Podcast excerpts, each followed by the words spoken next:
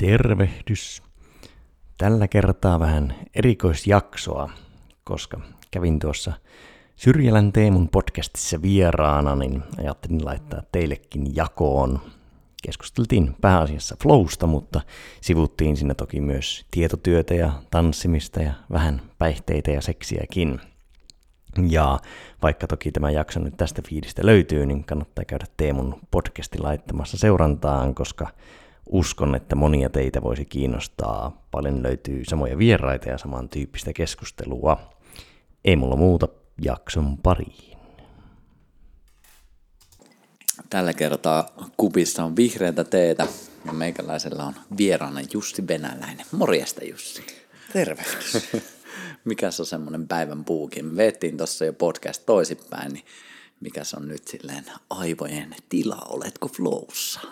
No joo, kyllä, kyllä. Ja tota, on aika seesteinen, kun tässä on kolmas podcasti menossa ja mä jo ennakkoon vähän mietin, että mitenkä tälleen niin kuin introvertin päivärytmillä ja sillä, että on tottunut vaikka tekemään päivät paljon yksin, niin sitten kolme intensiivistä podcastia, niin miten menee, mutta tästä on hyvä tuntuma, hyvä mm. tuntuma ja on niin kuin mukava seesteisyys, ei ole semmoinen yliväsy.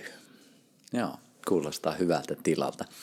Jotenkin mulla kiinnostaa ihan älyttömästi, että, tai lähden tästä kulmasta liikenteeseen, että itse on kiinnostanut flow ihan valtavasti, varsinkin silleen kokemuksena, mutta en ole vasta viime vuosina laittanut sanoja sille. Mutta mikä on sun, niin tuntuu, että hyvin pitkälti toi sun fokus ja kiinnostus ja työmeininki on tällä hetkellä liittyy flowhun, niin mikä sulla on ajanut siihen pariin tai mikä sulla yleensäkin kiinnostaa flowssa? Mm, no kyllä mä nyt jos mietin, niin mä oon aina ehkä elämässäni kumminkin tietyllä tapaa flowta tavoitellut, mä en ehkä ole niin suoraan tunnistanut sitä tilaa tai sitten ole hahmottanut sitä flown kautta. Mutta jos rupeaa vähän purkaa konkreettisemmin auki, niin tuottavuutta, itsensä kehittämistä, hyvinvointia on tullut tutustuttua ainakin sen kymmenen vuoden ajan. Ja se polku on oikeastaan tuonut flown pariin, että kyllähän mä oon siihen termiin joskus törmännyt jo parikymmentä vuotta sitten, mutta nyt sitten oikeasti syvemmin ja leveämmin sen termin parissa työskennellyt pari vuotta ja tutustunut siihen niin tieteen kautta, pohtinut sitä tosi monesta eri kulmasta. Ja se vaan tarjoaa niin paljon syvyyttä ja leveyttä, että se on tosi inspiroivaa. Ja sitten siinä ehkä yhdistyy kaikki, mitä, mikä itseä kiinnostaa, koska siinä yhdistyy ihmiskokemus, ihmismieli, neurobiologinen puoli, urheilu, taide, luovuus, ajattelu, oppiminen, niin siinä on tavallaan niin monta, ja merkitys, niin siinä on niin monta kulmaa, että se on, mä koen tällä hetkellä, että se voisi olla teema, jonka parissa voisi ehkä tehdä koko loppuikänsä. Mutta katsotaan, katsotaan mihin tie vie.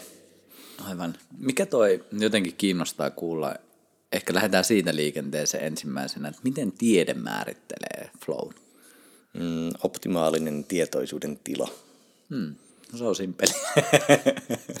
Joo, ja jos vähän, vähän vielä avaan lisää, niin silloin tavallaan tietoisuus on integroitunut ja käytännössä tarkoittaa sitä, että tunteet, ajattelu, toiminta ja tavoitteet on kaikki linjassa keskenään.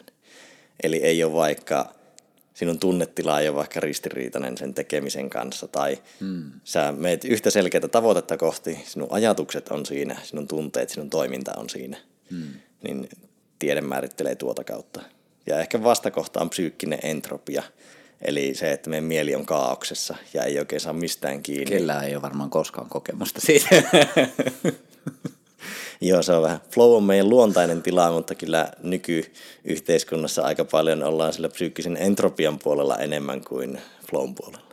Mikä sun oma matka? Onko sä itse niin kamppailu oman mielen kanssa vai onko se ollut enemmän sieltä niin flow-tykitystä, jos miettii ihan sun koko historiaa? No kyllä se vieläkin on, no en tiedä kamppailua, mutta tietynlaista työstämistä siihen rentouteen. Et mä uskon samalla tapaa kuin fysiologisesti rentous täytyy ansaita – et monihan ajattelee, että sä oot rento sitten, kun sä vaan otat rennosti, mutta että jos sä haluat olla liikkeessä rento ja to- toteuttaa liikettä rennosti, niin sinun pitää aika paljon treenata, että sä voit tehdä sitä vapaasti ja rennosti. Niin samalla tavalla mä uskon, että mentaalisesti ja psykologisesti niin rentous täytyy tietyllä tapaa ansaita esimerkiksi niin kuin itsetuntemuksen, itsevarmuuden ja tuon puolen kautta. Ja mulla ehkä, mulla on mieli niin, ana, niin loogis-analyyttinen, että mä oon joutunut paljon työstämään itse sitä, että miten mä pääsen flowhun. Koska mä, no ei, se ei ehkä koske vaikka urheilua niin paljon, mutta silloin kun ollaan jonkun analyyttisen parissa, joskus vaikka ihan puhuminenkin voi olla sitä, mutta varsinkin tietotyö, niin mä oon joutunut työstää sitä tosi paljon, niin se on ehkä ollut myös semmoinen tie, että on, kun on käynyt sitä omaa työtä, niin siitä on paljon pystynyt ammentamaan muille vinkkejä. Aivan. Ja mä uskon siinä paljon niin kuin vaikka tietotyön flowssa, että luodaan niitä edellytyksiä ja taustoja ja hyviä puitteita flowlle kuin itse flowta. Hmm, aivan. Miten sä itse sitten, mä uskon, että sä oot varmaan omassa podcastissa kysynyt tämän aika monta kertaa tämän kysymyksen, mutta haluan tietää näinkin päin, että miten sä itse koet flow? Mulle se on vähän niin kuin semmoinen kupla siinä mielessä, että tai tunnen olevani kuin kuplassa.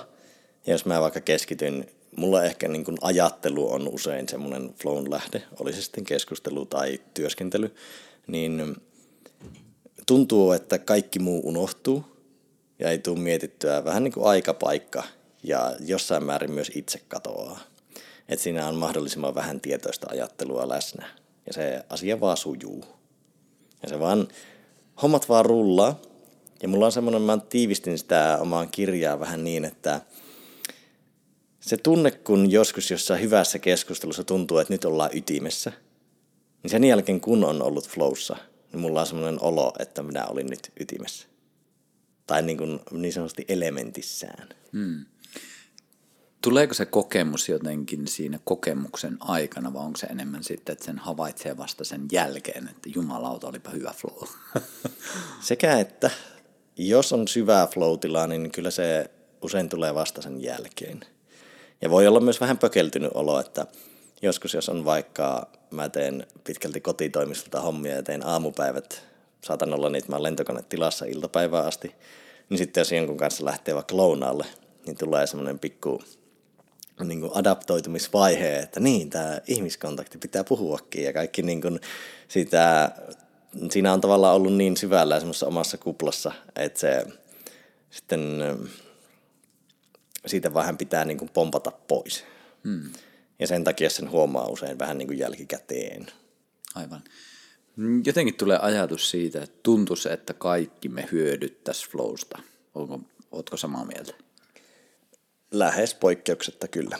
Ja sitten niin jatkoajatus, mikä siitä tulee, että pelottaako meidän se flow kuitenkin jollain tasolla? Kyllä, koska sä oot tavallaan oman itsesi kanssa ja sä oot, siinä mielessä flow on haavoittuvainen tila, että sä ilmennät itseäsi ja flow on tietyllä tapaa uhkan puutetta ja sä tunnet hallinnan tunnetta, mutta se voi myös pelottaa siinä mielessä, että uskallatko sä antaa itseäsi ilmi uskallat sä virrata ja uskallat sä olla vapaa, niin kyllähän se voi olla pelottavaakin, vaikka joku, vaikka tanssimisessa. Siinä voi olla vastapuolellaan tavallaan se, että sä mietit liikaa, mitä sä teet, mutta voi olla myös vaikeuksia päästä irti. Että sä et, sä et tiedä, mitä siltä tulee, niin sä et halua päästä itseäsi irti. Mm, todellakin. Nyt, nyt kyllä pure, purau, pureuduit meikäläisen sielun maisemaan jotenkin, varsinkin jos, jos kuulijalle ei ole selkeää, niin mulla on itsellä siis tanssitaustaa parikymmentä vuotta. En ole siis aktiivisesti enää lähinnä fiilistele, mutta tuota, silleen siinä maailmassa kuitenkin ollut ja muistaa varsinkin niitä alkuaikoja, niin muistaa just niitä hetkiä, että sen oman porukan kanssa päästi itsensä ihan niin irti ja vapaaksi. Ja se oli silleen aika semmoista hassuttelevaa se, että se kama, mitä sieltä tuli. Ja toi on ihan totta, että just sitten niin kun meni sitten semmoisten ihmisten, meni vaikka jameihin tai meni uusiin tapahtumiin ja uusien ihmisten kanssa ja sitten siellä pitikin tuottaa sitä samaa tilaa, ei oikein uskaltanut. Sitä yritti vähän niin estää itseään pääsemästä sinne, koska tiesi jollain tasolla, että sitten jos tulee, niin se on semmoista yhtä sekamelskaa ja se on semmoista hassuttelua, ja mikä, missä sinällä ei ollut mitään vikaa, mutta sitten kun miettii sitä omaa kehitysvaihetta, niin ei ole ehkä valmis näyttää semmoisen puolia itsestään sitten isommalle maailmalle. Niin voi se, mm, niin kuin, se voi tulla monesta kulmasta, että vaikka tanssissa voisi ilmentyä vaikka jotain feminiinistä, niin moni mies voisi vältellä sitä, että mm. ei uskalla Hyvä näyttää semmoisia liikkeitä tai ei uskalla vaikka käyttää omaa lantiotaan, koska assosioi sen johonkin, mitä ei halua sitten välttämättä näyttää. Mm, todella hyvä pointti. Kyllä. Tuosta oli tosi mielenkiintoinen itse Aubry Markuksella semmoinen, että se kokeili pimeässä huoneessa yksin tanssimista – niin, niin se sanoo, että silti jotkut liikkeet tuntuu homolta.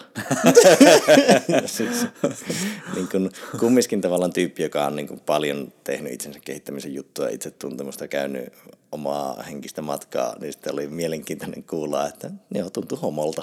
Että tietyt lantion liikkeet vaikka assosioituu tietyllä tapaa, että ne on aika syvällä. Kyllä. Saattaa olla kertoo siitä ohjelmoinnista, mikä on meillä kaikilla tietyllä tavalla, että jotkut asiat vaan linkitetään sitten, että tässä on jotain väärää tai tämä on jotain niin semmoista, mitä mä en saisi tehdä.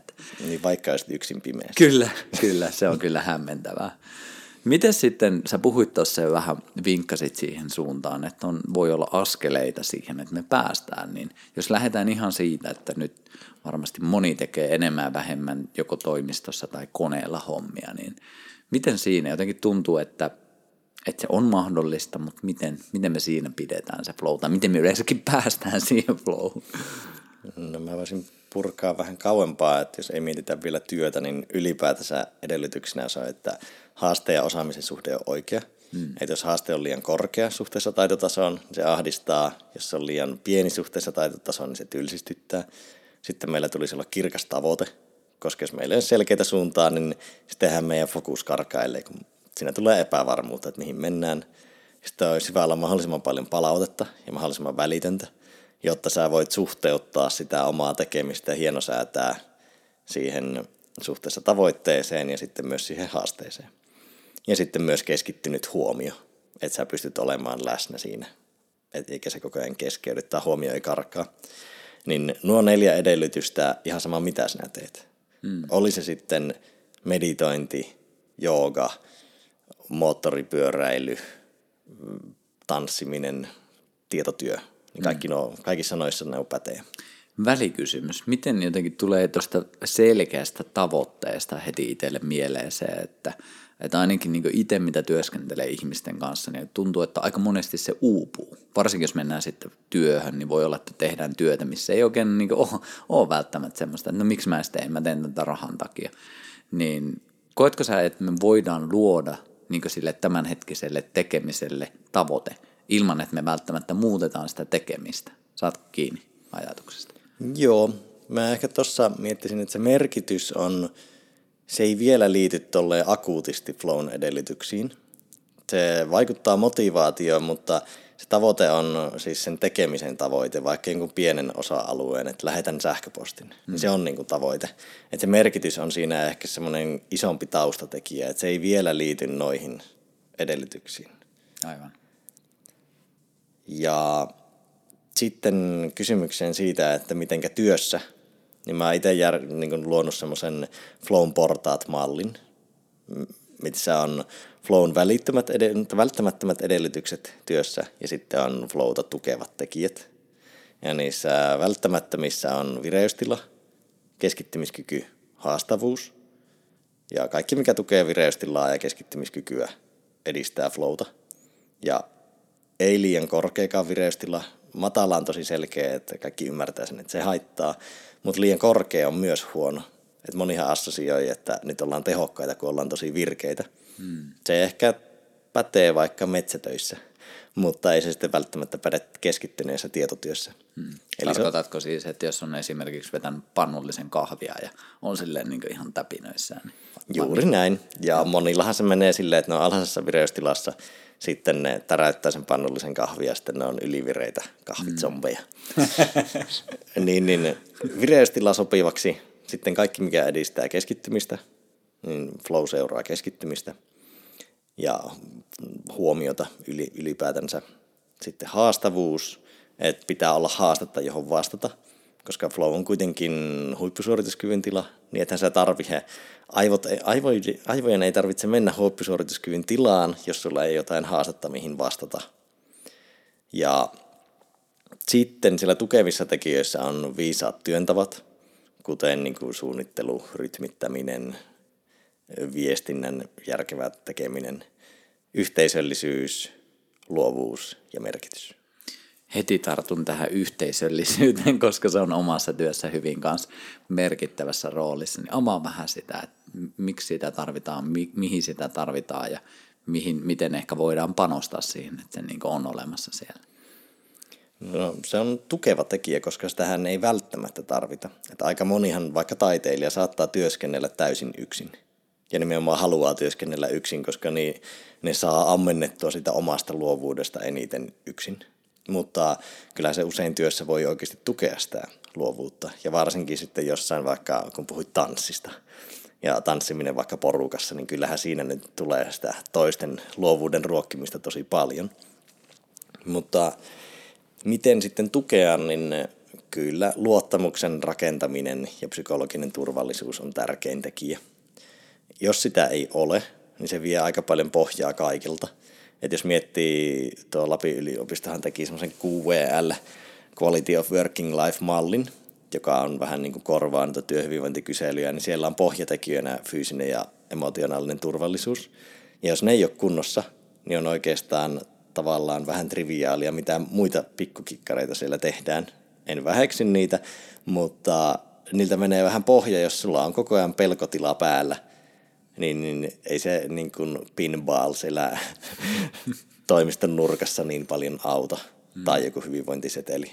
Hmm. Et se, on, se, luo, se luo pohjaa se turvallisuus ja se, että sä uskallat olla keskeneräinen, uskallat heittää omat ideas kehiin – ja jotta sä voit just päästä flowhun, niin pitää olla semmoinen uskallus olla haavoittuva ja oma itsensä ja ilmaista itseään. Hmm, kuulostaa heti silleen, että varmasti monille pelottavaa, koska just sitten, että jos, jos tulee omana itsenään, niin just sitten jos on saanut vaikka sitä, että, että mä tuon jonkun hassun idea se ensimmäinen on niin heti lyttää sen, niin kritisoi ja tavallaan ei anna sen niin mahdollisuutta edes kasvaa, niin voisi kuvitella, että niin se on aika hyvin tappamassa sitä, että uskaltaako siihen edes hypätä sitten jatkossakaan. Joo, ja ylipäätänsä epäonnistumisiin suhtautuminen, että jos sä uskallat niin sanotusti virrata ja kokeilla ja mennä vaan eteenpäin, niin kyllähän sinne tulee virheitä. Tästä oli hyvä esimerkki, joku CIA-agentti vanha sanoi, että niillä oli joskus sellainen työntekijä, mikä oli tehnyt kaiken täydellisesti, niin se oli potkittu pois koska se tarkoittaa sitä, että sä et yritä tarpeeksi, mm. jos. koska se oli ruvennut nostanut äläkä, että se ei ole ikinä tehnyt virhettä, että on tehnyt kaiken täydellisesti. No just siksi. Että sä et mm. ole niin kuin, tavallaan vienyt itseäsi rajoille. Aivan. No, sitten yksi tuossa yhteisöllisyydessä, niin mitä tykkään heitellä, niin kiireen kulttuuri on semmoinen, mikä rikkoo aika paljon ja sehän on yhdessä luotu. Että harvoin mm. sitä yksilöt luo yksinään – ja ylipäätänsä kiireestä mä oon tykännyt mieltää niin, että kun mä kuuntelin hyvissä bileissä työelämän kiirekeskustelua ja sitten mä rupesin miettimään sitä, että kiire on vähän niin kuin luonnonvoima. Tiedätkö, että on myrsky, niin on kiire. Ja se on koko ajan meidän ympärillä, mutta sitä ei voi niin kuin näyttää, että tossa se kiire on. Mutta kaikilla silti on kiire. Tai meillä on kiire. Ja sitten tuolla organisaatioissa on niin kiire saarnaajia, jotka käännyttää koko ajan meitä kiireeseen. Tavallaan, että kiire on nykyajan uskonto. Mm. Että kiire täyttää uskonnon määritelmän. Miksi meillä on kiire? Mihin meillä on kiire? niin, se on hyvä kysymys. Tuota, kovan työnteon asenne on semmoinen, mikä on kantanut meitä, vaikka jos mietitään Suomen työkulttuuria, niin meillä oli sodat ja sen jälkeen jälleenrakentaminen. Ja se, se rakensi paljon meidän kansallisidentiteettiä. Ja silloinhan tuottavuus oli sitä, että mitä joko teit enemmän tunteja tai teit rivakammin töitä, niin se oli tuottavaa ja sillä sai paremman lopputuloksen. Mutta ei meillä tänä päivänä, kun me ollaan tietotyössä, niin ei kenellekään makseta ajatusten määrästä. Et jos meillä on 50 000 ajatusta päivässä, niin ei niillä ole väliä vaan niiden laadulla – mutta me eletään silti vähän siellä vanhassa kulttuurissa. Totta kai siihen sekoittuu paljon niin kuin kunnianhimopuolta, saavuttamista ja ihan vaan semmoista kiireen kulttuuria. Et se on mielenkiintoista, että eihän jotkut korporaatiot vaikka välttämättä ole tietoisesti rakentaneet sitä. Se on vaan syntynyt siellä organisaation sisällä. Mm. Ja sitten varsinkin organisaatiot, missä on, heitetään nyt vaikka tilintarkastusorganisaatioita, sinne tulee nuoria kauppatieteilijöitä, niin ne haluaa näyttää kykynsä. Sitten siellä on tavallaan se polku, että on junior ja senior ja näin edespäin. Niin se ruokkii tavallaan semmoista sekä ylityökulttuuria että mm, tietynlaista puskemista. Mm. Joo, se on silleen hauska, tai no hauska ja hauska, mutta kun laitteli sullekin viestiä tuossa, kun sovittiin tätä, että milloin nähdään, niin taisin yhdessä viestissä laittaakin, että ootko kiireinen.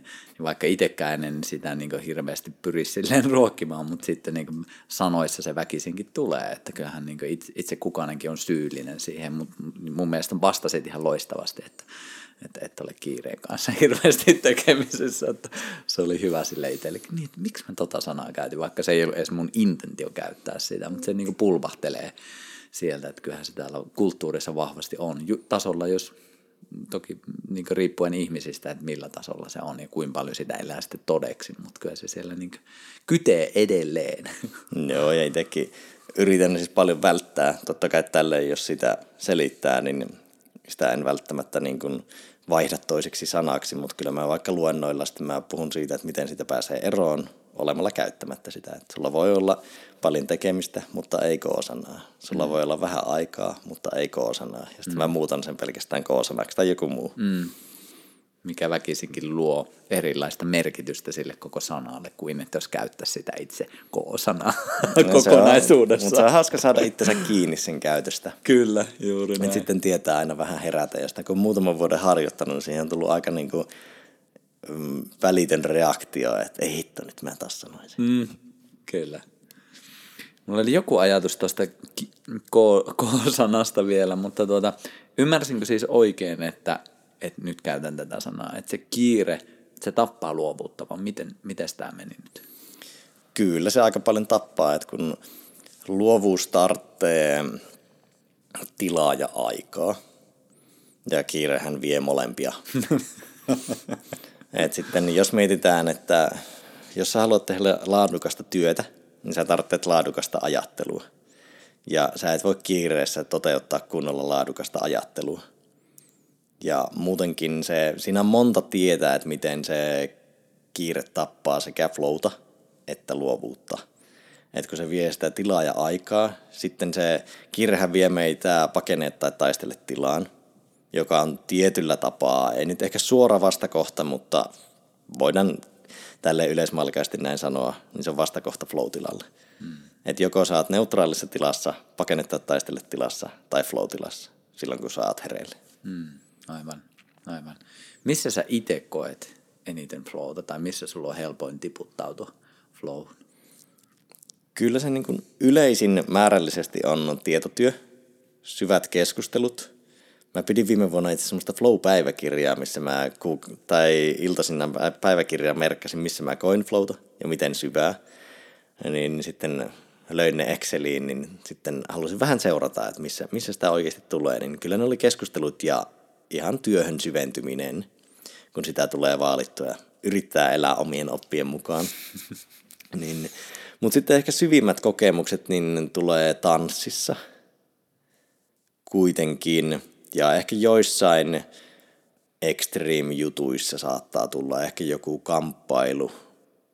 Ja sitten, no joo, ehkä niin kuin tietyt extreme-jutut tai riskialttiit tilanteet – joissa on syvä kehollinen läsnäolo. Niin niissä on niin paljon sitä virikettä, joka vie floatilaan, niin siellä on ehkä ne syvimmät kokemukset, voisi sanoa. Aivan. Mitä tanssia sulla on taustalla? Mä en tiennytkään tätä.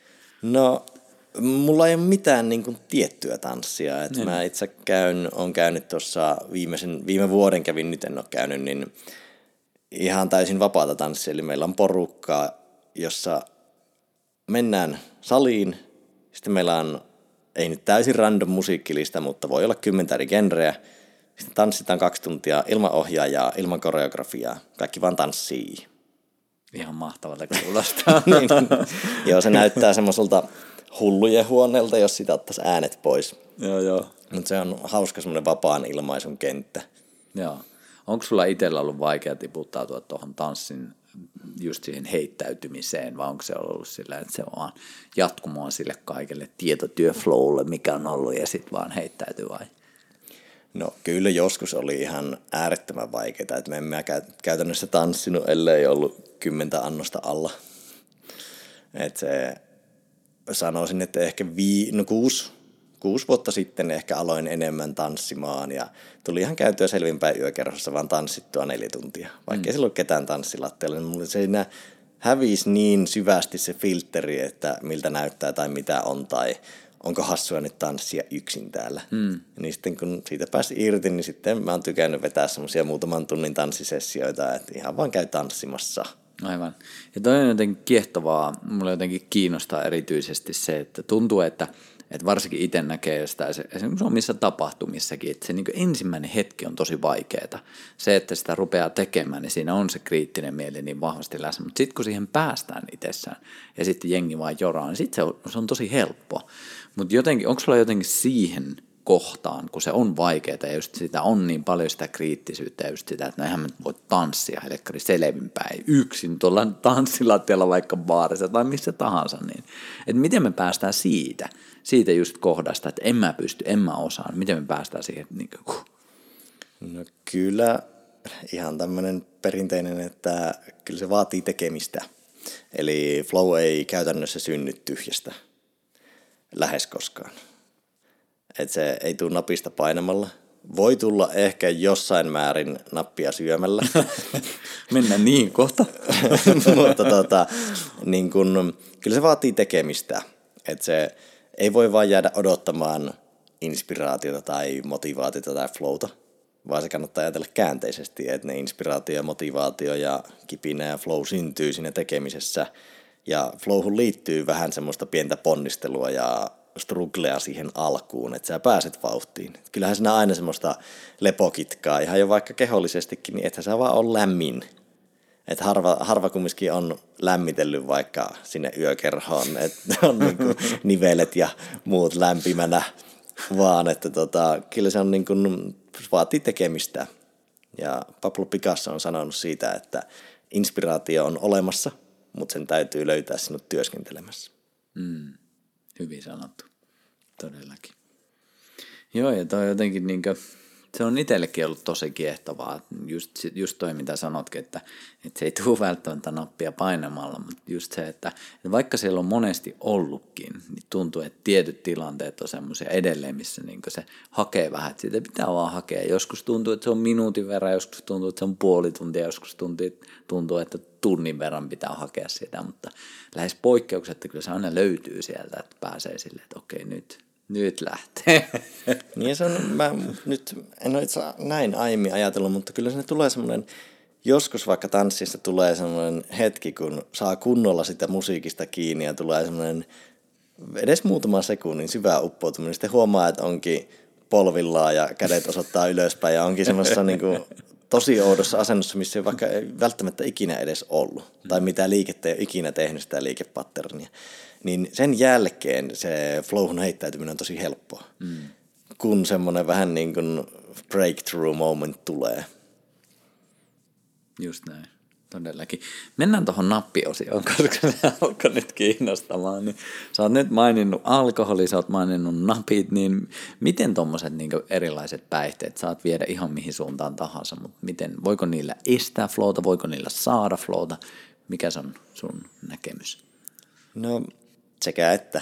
Tässä itse just tänään nauhoiteltiin Flow Academian podcastia Lauri Järvilähän kanssa ja Lauri käytti sellaista termiä, että se olisi fake flowta.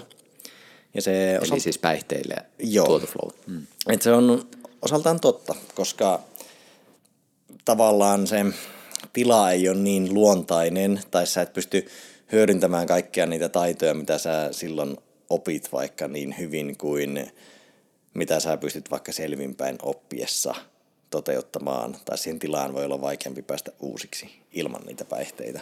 Mutta kyllä niin kun vaikka alkoholissa, niin kyllä nyt monilla se vähän kumminkin niin jou, tekee mieltä joustavammaksi, että vaikka siellä yökerhossa tanssiessa, tai hyvä kun mä käytän pelkkää tätä yökerrotanssia Siellähän me ollaan koko ajan. niin, mutta se on niin konkreettinen, koska kaikki, tai tosi moni pystyy samaistumaan ja tietää sen. Kyllä. Niin siellä niin kyllä se vaikka kaksi alkoholiannosta auttaa sitä flowta, koska se poistaa sitä liikaa itsetietoisuutta se alkaa aika äkkiä heikentämään taitotasoa, mutta ehkä se poistaa sitä itsekriittisyyttä tietyssä määrin. Niin se auttaa heittäytymistä, mutta esimerkiksi alkoholi on kyllä aika huono flow-päihde, kuten kaikki muutkin dopamiinipohjaiset. Kyllä joku, sanotaan näin, että kokaiini, alkoholi, niin ne on niin dopamiinivetoisia, että se, se voi tuntua tietyllä tapaa flow-tilalta – mutta siitä uupuu osa siitä flowsta, koska se on välittäjäainepuoleltaan, niin se on niin just siellä noradrenaliinin dopamiinipuolella, että siitä, siitä uupuu ehkä osa flown hyödyistä ja sitten se katsontakanta ei ole niin monipuolinen. Että se, jos sä tavallaan vaan boostaat itse semmoiseen tosi suorittavaan tilaan, niin saattaa olla aika kapeakatseinen se näkökulma. Että se ei välttämättä edistä luovuutta, mutta kyllähän vaikka, no itse kahvi voisi lukea tietyssä mm. määrin samaan kategoriaan, niin kyllähän se energiaa tuo. Ja jos sä oot vähän energinen, niin kyllähän kahvi auttaa. Tai onhan vaikka, jos miettii ADHD-lapsia, niin niillähän annetaan amfetamiinijohdannaisia.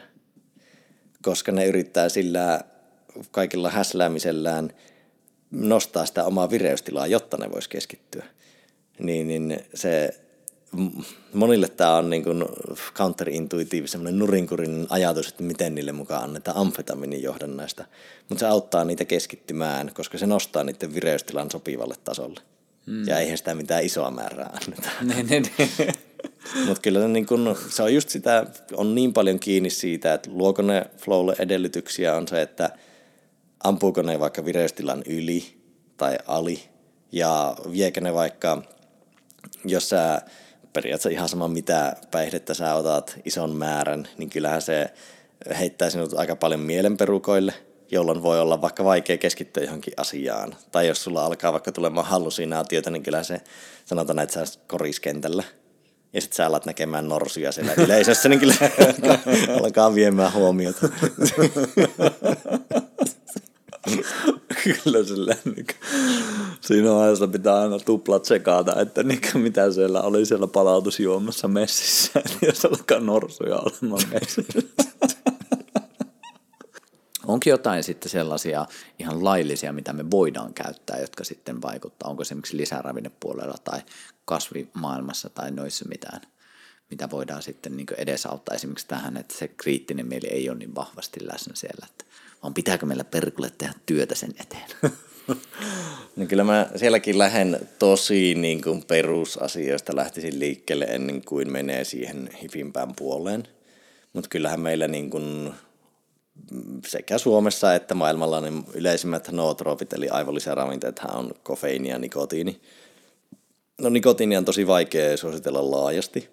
Jos sitä käyttää, niin tulee käyttää tosi harvoin, jotta siihen ei tule yhteen toleranssia ja mm, parempi olla suosittelematta sitä käyttämään, tai ainakaan, että kukaan ei perustele omaa vaikka nuuskan tai tupakan käyttöä sillä, mutta ei ole siis semmosia tosi selkeitä. Ehkä nootropipuolella spesiaalin päästä jotkut alfabrainit ja qualiat, mutta ne on myös aika kalliita, että ne saattaa olla silleen 2-7 euroa päivä annos, että ne ei ole mielestäni semmoista ihan mainstreamia, että ne on ehkä sitten kun kaikki muu on jo optimoitu, että ihan jo mennään niin kuin, että perus mikä on lounaan sisältö, onko se se verimättö buffetti, paljon hiilaria tyyppisesti ja sitten ollaan iltapäivän jumissa, niin se on ihan sama mitä nootrooppeja. Kyllä. kyllä.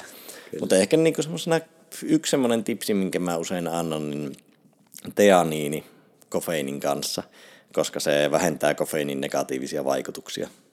Eli se poistaa sitä tiettyä ylivireyttä, no sitten ehkä semmoista sydäntykytystä on harvalla, mutta se poistaa paljon sitä, tai mä oon kuvannut niin, että se kofeiini tarjoaa sulle energiaa, ja sitten tuo mm, teaniini auttaa sinua kohdistamaan sen fokuksen ja energian.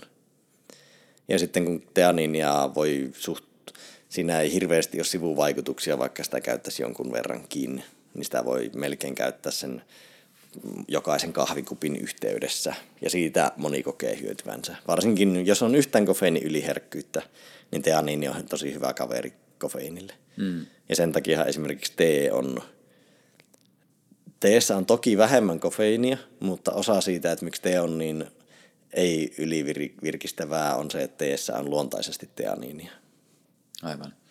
Miten sitten tuollaiset jotenkin kiehtoo itseä erilaiset hengitysharjoitukset, sun muut tämmöiset vähän pysähtyneemmät setit, niin miten niiden vaikutus? Onko näitä tutkittu mitenkään tai onko sulla itsellä omaa kokemusta? No, Mindfulness-hengitysharjoitusosastosta. On paljonkin tutkittu. Ei ehkä niinkään flown tai työn kontekstissa, mutta kyllä niihin voi vetää aika selkeän yhteyden, että meditaatio ylipäätänsä opettaa sinua olemaan rauhallisemmilla aivoaalloilla, eli alfa- ja teetta-aalloilla, kun normaalisti me ollaan vähän korkeammilla stressaavilla beta-aalloilla. Meditaatio orientoi meitä sinne suuntaan, niin flowssahan me siirrytään siltä beta-aalloilta sinne alfa- ja teetta-aalloille. Et flow on tavallaan aivo, niin kuin aivojen neuroelektrisiteetin kannalta mm, tietyllä tapaa meditatiivinen tila. Et voisi jopa näyttää siltä, että jos sä katsoisit vaan aivosähkökäyrää ja olisi joku lumilautailija, mikä laskee vuoren rinnettä ja sen perässä on lumivyöry, niin sen aivosähkökäyrä saattaisi parhaillaan näyttää samalta kuin jonkun meditoivan henkilön. Mm.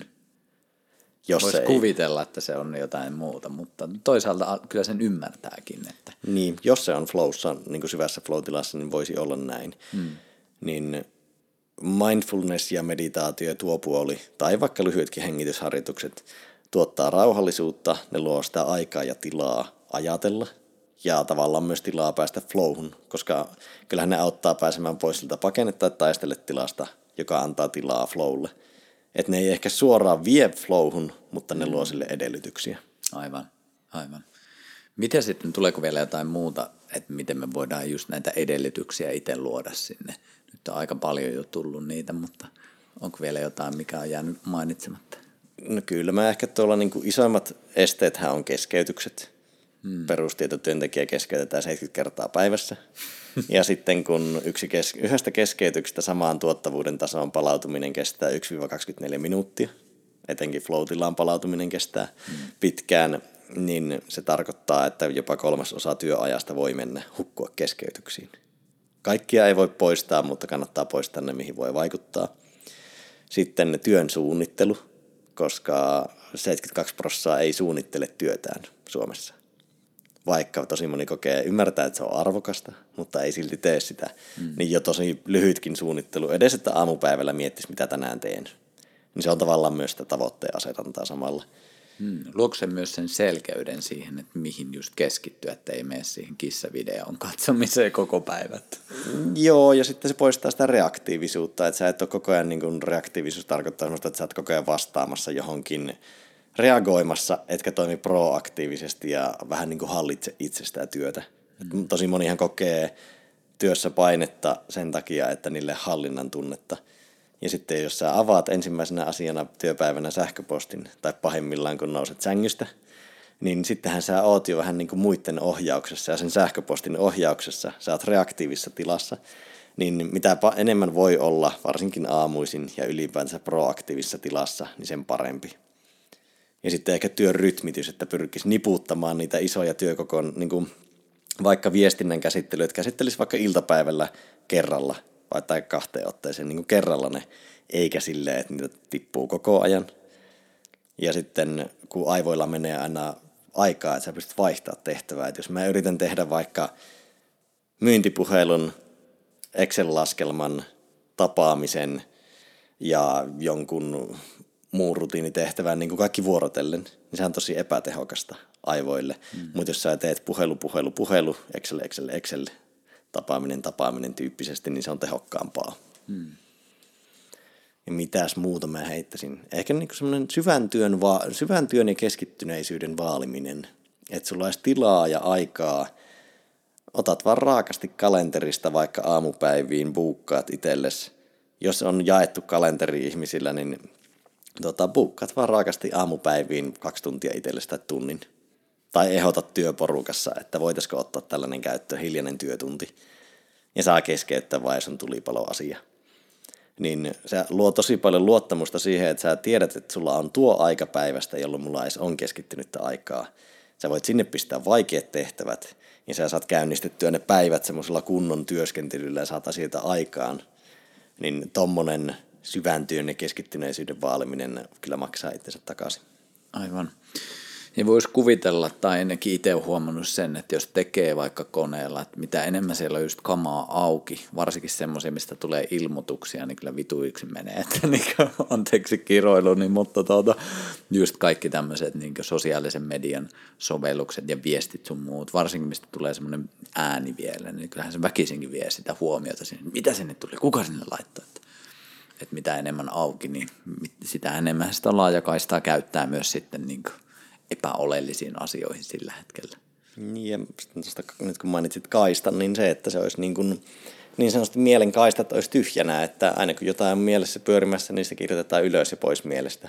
Että mieltä ei kannata käyttää leikepöytänä, että siellä on tallessa koko ajan pari asiaa, vaan että se on aina tyhjä sille asialle, mitä sä yrität tehdä.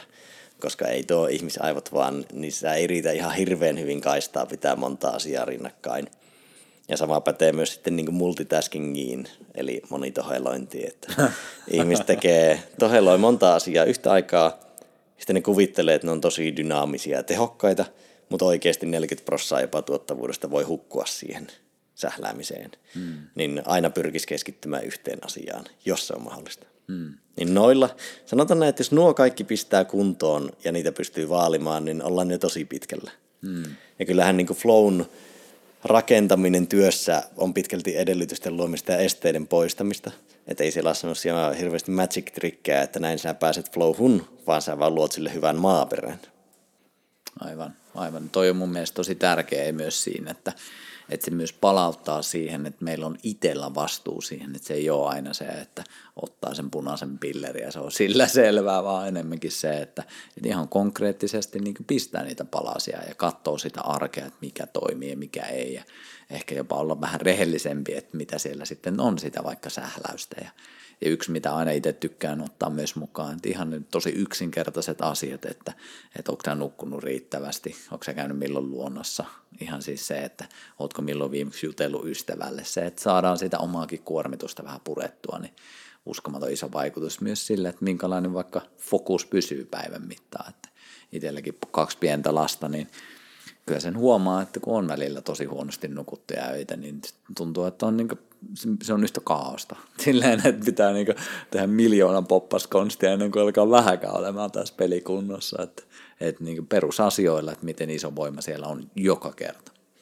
Niin ja se, että on niin kuin, vaikka se elämä nyt ei olisi täydellisesti organisoitunutta ja siellä on sitä kaaosta ja niin sanotusti elämä kyllä tarjoaa sitä kitkaa yleensä aina jostain suunnasta, niin se, että on kumminkin intentio pitää se homma tietyssä määrin kasassa ja järkevänä ja sitten tiettyinä kaosaikoina tekee edes tietyt minimit, jotka pitää pakan kasassa ja sitten, että silloin kun on energiaa ja kykyä, niin pyrkii kehittämään sitä esimerkiksi omaa työskentelyä. Et kun se, ei, se vaatii vähän vaivan näköä, mutta se kannattaa. Et esimerkiksi jos päivien jäl- työpäivän jälkeen minuutin edes reflektoi sitä, miten päivä meni, suunnittelinko mä fiksusti, oliko tämä rytmi fiksu, niin sitten voi seuraavana päivänä tai myöhemmin tehdä sitä järkevämmin. Ja se ei vie hirveästi aikaa, mutta vaatii se kumminkin intentiota siihen, että sä haluat kehittää omaa työtäsi. Mutta se maksaa ehdottomasti itsensä takaisin, koska kyllä mä aina sanon tota, että niin kuin flow ei sinänsä ole itseisarvo, että se on osaltaan työkalu. Siinä mielessä, että jos sä luot flowlle edellytyksiä, niin se jo vähentää stressiä, sä saat aikaa enemmän, sä oot luovempi. Vaikka et sä koskaan pääsis flow niin kaikista noista on jo väliä. Mm. Ja jos pääset, niin flow on tutkittu, että ne ihmiset, jotka kokee eniten flow riippumatta iästä, sukupuolesta, taloudellista tilanteesta, kulttuurista, niin ne on onnellisimpia ihmisiä. Mihin tämä niin perustuu? Onko se ihan vaan se, että saa olla oma itsensä. No, jos miettii, että mistä asioista flowhun pääseminen tai flow koostuu, niin usein sä koet sen asioiden parissa, josta sä nautit, joita sä teet niiden asioiden itsensä takia.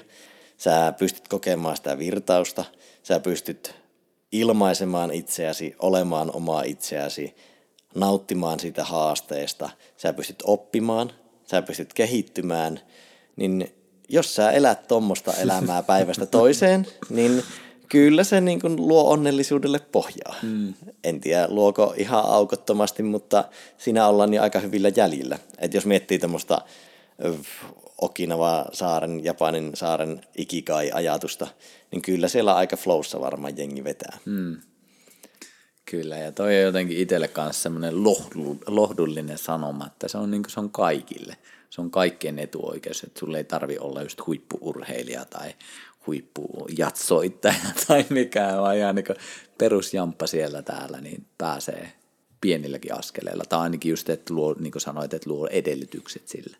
Joo, joo, yksi tuttava kysyi tuosta, että no jos minä nyt uskon tähän niin kuin flow-asiaan, että tämä on hyvä, niin miten mä tota, myyn tämän esimiehelle? Heitin vitsillä siihen, että no mitä jos meet esimiehelle, että, että mulla olisi yksi työkalu, että minkä mä voisin ehkä ottaa käyttöön, niin mä saisin sen avulla enemmän aikaan, olisin luovempi, olisin motivoituneempi ja sitoutuneempi ja voisin saada enemmän läpimurtoajatuksia töissä. Mä stressaisin vähemmän ja olisin ylipäätänsä onnellisempi ihminen, niin olisiko mitenkään mahdollista, että voisin ottaa käyttöön? Ai niin, ja se on vielä ilmanen, kun se on biologisesti meihin koodattu, niin miten olisi? Olisiko mahdollista?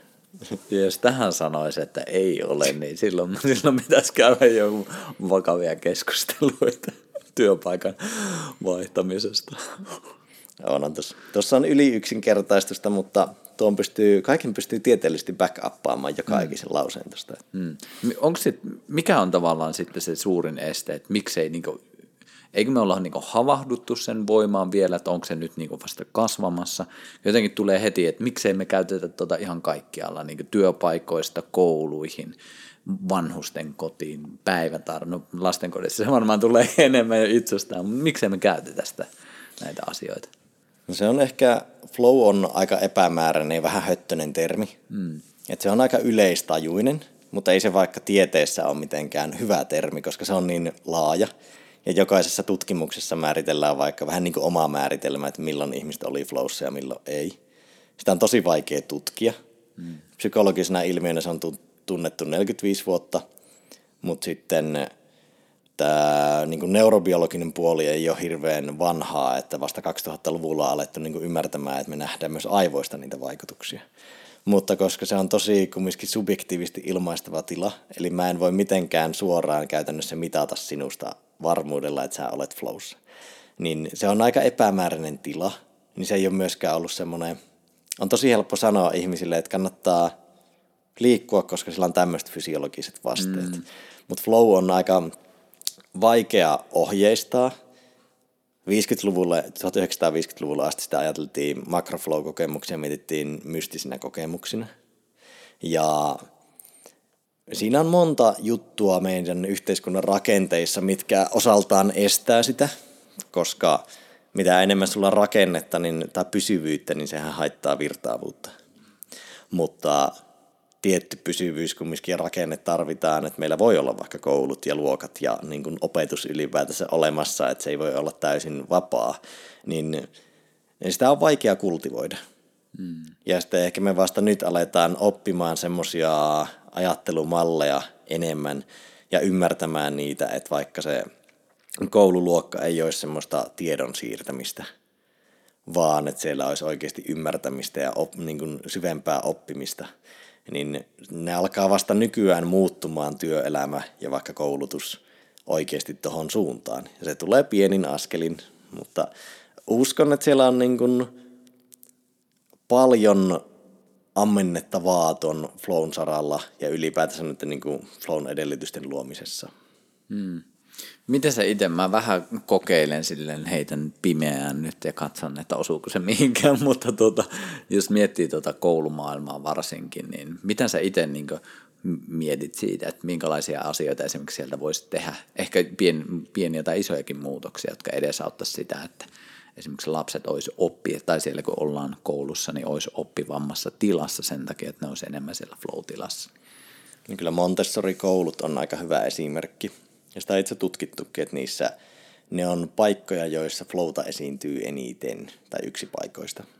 Mutta siellä siis on paljon yksilökeskeisempää ja niin konkreettisempaa, käytännöllisempää se opetus. Eli siellä on kyllä sen niin kuin perusteorian runko ja perustaidot ja niiden perinteistäkin opetusta olemassa, mutta siellä paljon on myös sitä, että lapset pystyy katsomaan omia kiinnostuksen kohteita ja opettaja on enemmän fasilitoija. Että se vähän niin kuin ohjaa, että näin sinun kannattaa alkaa. Tämä on hyvä reitti tutustua tähän ja sitten ne pääsee tekemään enemmän intohimolla ja motivoituneemmin. Ja niiden oppimistulokset ei ole välttämättä niin kuin superkurkosti edellä meidän perinteisiä kouluja, ainakaan niillä perinteisillä mittareilla. Mutta sitten niissä on tosi tärkeä se, että kun monilla katkeaa koulun aikana semmoinen yhteys täyttymyksen ja oppimisen välillä. Eli täyttymyksellä mä tarkoitan semmoista syvempää, ei vain nautintoa, vaan syvempää tunnetta, semmoista, mm, voisi vähän rinnastaa onnellisuuteen tai semmoiseen, että se ei ole vaan hetken nautinto, vaan täyttymys tulee semmoisesta, tämä onkin vaikea kuvata, tuota, mm, se, se tuntuu merkitykselliseltä ja syvemmältä, niin monillahan se on lapsena niin kuin ilmiselvää, että sä opit jonkun asian, sä pääset kontta, konttausasennosta seisomaan, sitten sä pääset tuolille nousemaan ja sä osaat tehdä monen leikopalikan rakennelmia. Ja siinä on koko ajan linkki siinä, että tämä oppiminen on kivaa ja tämä tuottaa täyttymystä. Mutta sitten koulumaailmassa monilla katkeaa se linkki siinä välillä, että ne tekee sitä pelkästään ulkoisen palkinnon takia. Mm. Että no nyt mä pääsen kokeesta läpi, niin mä teen tämän verran, mutta en yhtään enempää. ja sitten se johtaa siihen, että sä et aikuisiällä, sulla ei ole linkkiä sen täyt, niin oppimisen ja täyttymyksen välillä, niin sä et janoa oppimista. Sä et haasta itseäsi oppimisella, vaan sä haastat jollain muulla. Ja kyllähän moni vaikka, jos miettii, että ketkä linnassa istuu, niin se osaltaan johtuu siitä, että niille ei tarjottu ikinä, tai ne ei itse osannut hakea, tai niille ei tarjoutunut sopivia haasteita. Sitten ne haastoi itteensä jollain huonommalla kentällä. Hmm. Eli me tarvitaan haasteita ja jollain määrin myös sitä, että ne haasteet on semmoisia, mihin me itse innostutaan oikeasti, että mitkä inspiroi ja motivoi meitä. Joo, ja onhan siinä sitten myös se kääntöpuoli, että jos sulla ei ole niitä haasteita, niin jostain niitä haetaan tai sitten haetaan sitä taitotason laskua ja sitten niitä esimerkiksi päihteillä turrutetaan itseään, että se tylsyys karisee. Mutta kyllä oppiminen ja kasvu ja kehitys on tosi hyvä tietysti nekin tietyissä rajoissa, tietyissä rajoissa, mutta ne on yleisesti ottaen niin kuin tosi hyviä haasteita mm. ja eteenpäin vieviä. Aivan. Miten sitten, mennään, mennään tuota kentälle, mikä mua kiinnostaa valtavasti, eli seksuaalisuus. Niin onko toi flow ollut mitenkään tutkittavana seksissä kautta seksuaalisuudessa? Onko siitä mitään, pystyykö siitä sanomaan mitään? Mä en muista mä en ole törmännyt tutkimuksiin, mutta siksi nyt Mihailillakin oli tällä flow-teorian isoisälläni tai isälläni, oli jotain pohdintaa. Mä en nyt äkkiseltään muista mitä. Onko sulla itsellä mikä fiilis tästä Mutta joo, voin, voin heittää tämmöistä omaa mutua. Joo. Niin kyllä se liittyy paljon, voin verrata vaikka siihen tanssiin ja semmoiseen niin kuin luovuuteen, niin kyllähän tavallaan seksi on myös hyvin pitkälti haavoittuvuutta ja itsen ilmentämistä ja semmoista, sä oot niin herkillä kautta auki ja alaston sekä mentaalisesti että konkreettisesti, niin se, jos siinä on sitä liikaa tietoista ajattelua tai itsekritiikkiä, niin se haittaa flowta. Ja seksi voi taas parhaimmillaan olla tosi syvä flow-kokemus. Että siinä unohtuu aivan kaikki muu. Ja kyllähän sitten taas, jos mietitään, niin siitä on jotain linkkejä muistaakseni, että niin kuin BDSM on yksi tavallaan flown virittäjä. Koska siinä on riskiä läsnä. Ja sitten jos nyt mietit, että seksuaalisuus muutenkin tai seksi on vähän niin kuin riskitilanne tai mm. semmoinen niin kuin herkillä oleva tilanne, Mutta jos sä lisäät siihen sen, että sä oot vaikka, mm, hyvä kun oli sanomassa vangittuna, mutta jos sä oot sidottuna ja saat jonkun toisen vaikka armoilla, niin kyllä se luo siihen semmoista riskiä. Ja sitten PDSM-puolella, niin siellä koetaan tosi paljon flowta. Mm. Ja myös PDSM-väestä, hyvä luokitella tälleen väkiin, mutta tuota, PDSM harrastajat, niin ne on selkeästi muuta väestöä vähemmän masentuneempia ja ahdistuneempia. Et siinä on merkittävä ero. Mielenkiintoista. Koska ne todennäköisesti pystyy sen kautta käsittelemään niin paljon juttuja ja se syventää niin paljon itsetuntemusta.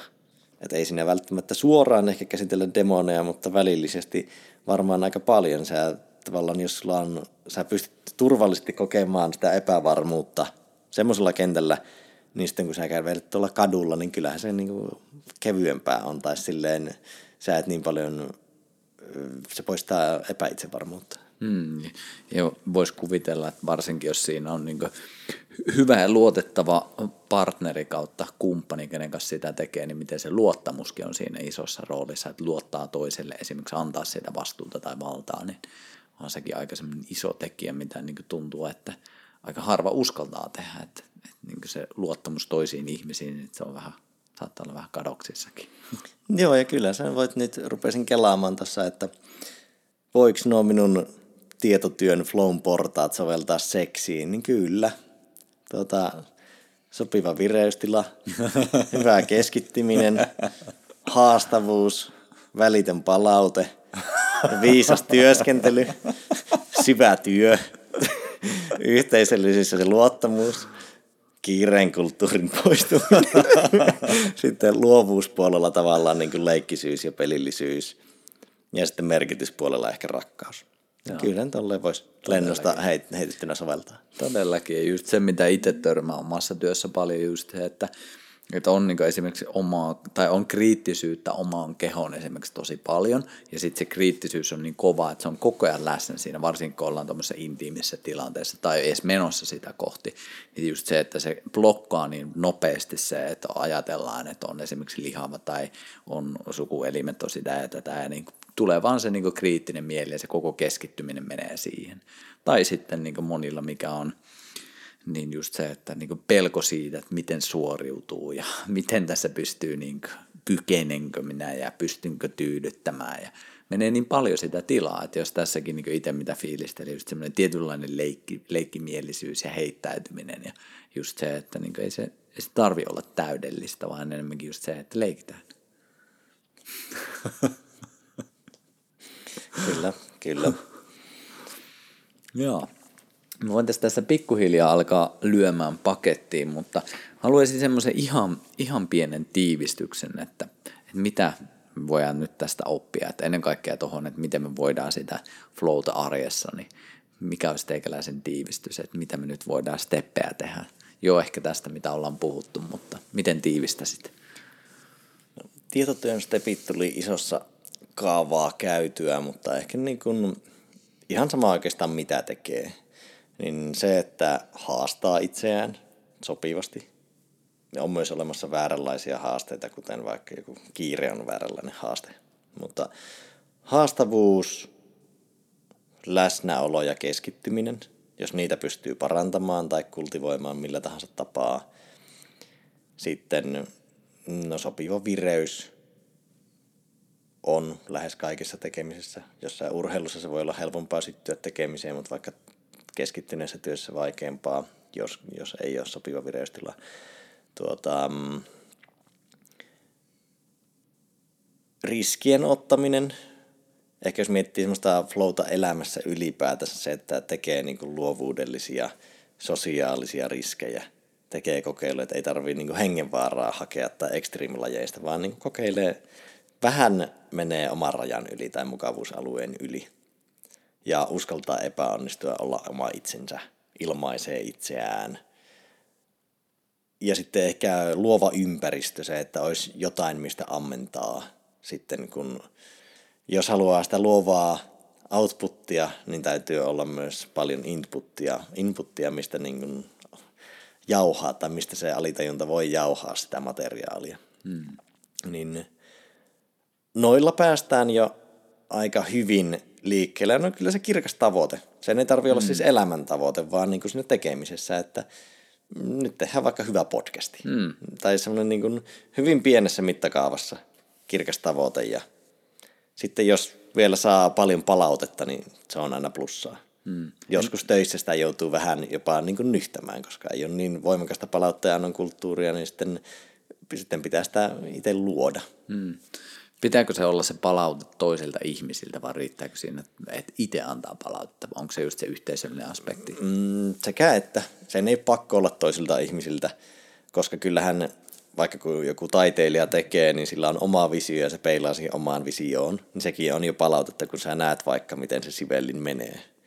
Sen ei tarvitse olla niin sanallisesti annettua palautetta, mutta kyllähän se on aina plussa, jos sä saat muilta ihmisiltä. Varsinkin tietotyössähän monesti meillä ei niin ole tarkkaa kuvaa, että oliko tämä mm. laadukasta vaikka muiden mielestä, mm. vaikka omasta mielestä olisi. Haluat kehittyä, niin mitä enemmän pystyy vaan saamaan palautetta ja myös lisäämään sitä itsereflektiota, niin mm. aina plussa. Kyllä. Ja toi on just silleen, kun aamullakin kävi vähän koripalloa heittelemässä, niin siinä on kyllä sille aika nopea se palaute silleen, että heitin pallon, ei mennyt sisään, otetaan uusiksi. Heitin pallon, meni sisään. Että et feedbackia tulee silleen saman tien siinä, että se on jotenkin ihan hauskaa tuommoisissa pikkuasioissa, että voi saada sitä kokemusta myös, että, niin kuin, että homma rullaa vai eikö se rullaa ja voi sitten pikkuhiljaa säätää myös sitä omaa toimintaa sen mukaan, että mikä on se palaute.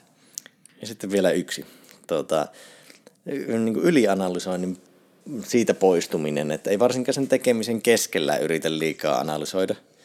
Se, että sitä voi analysoida sitten, kun on tauolla, niin voi vähän miettiä, että miten mä kehittäisin tätä tai miettiä. Mutta silleen, että sä et rupea tavallaan sen tekemisen keskellä liikaa miettimään. Se on vaikeeta, mutta sitä kannattaa sen verran päästä pois kuin voi päästä pois. Että semmoista vähän niin kuin turhat murehtimista ja mietinnät sitä pois. Että on hyvä olla tietoinen vaikka aikataulusta tai tommosesta, mutta ei niin koko ajan keskittyä siihen. Hmm. Niin se, että Let it flow. Let it flow. Ja Flow-kirja löytyy Teikältä myös. Mitä muuta löytyy ja mistä me voidaan Teikäläistä seurata? flow-akatemia.fi löytyy pitkälti kaikki. Myös jussivenalainen.fi löytyy, niin molemmista sivustoista löytyy podcastia. Flow Akatemialta löytyy videovinkkejä, tulee joka viikko. Flow-kirje tulee joka viikko. Blogitekstejä. Ja kirja löytyy myös sieltä flow-akatemia.fi, niin siellä on aika paljon tuota flown teoriaa ja sitten on yli 50 konkreettista vinkkiä, että miten voi tietotyössä flowta edistää, niin se kannattaa käydä sieltä nappaamassa pois, jos kiinnostaa. No niin, ihan mahtavaa. Ja pistetään linkit myös tästä sitten tuonne alle. Ja me tehtiin myös podcast tuossa tänä päivänä ja mun mielestä oli kyllä hyvä tykitystä myös, niin pistetään sekin, jos, jos sattuu, että ne on tullut sitten jo tässä vaiheessa, kun tämä tulee ulos, niin mutta tuota, joka tapauksessa käykää kurkkaan podcastikin. Mä luulen, että siellä on, mitä kurkkasin, niin hyviä tyyppejä näytti olevan jo tässä vaiheessa sielläkin.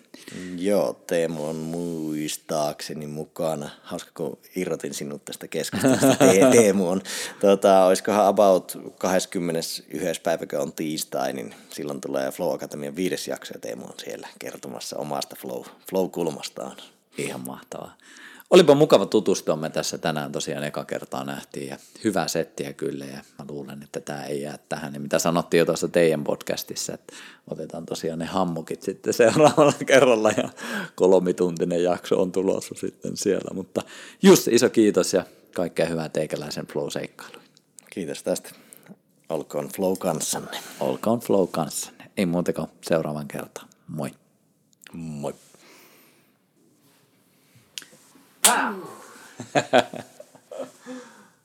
Very nice.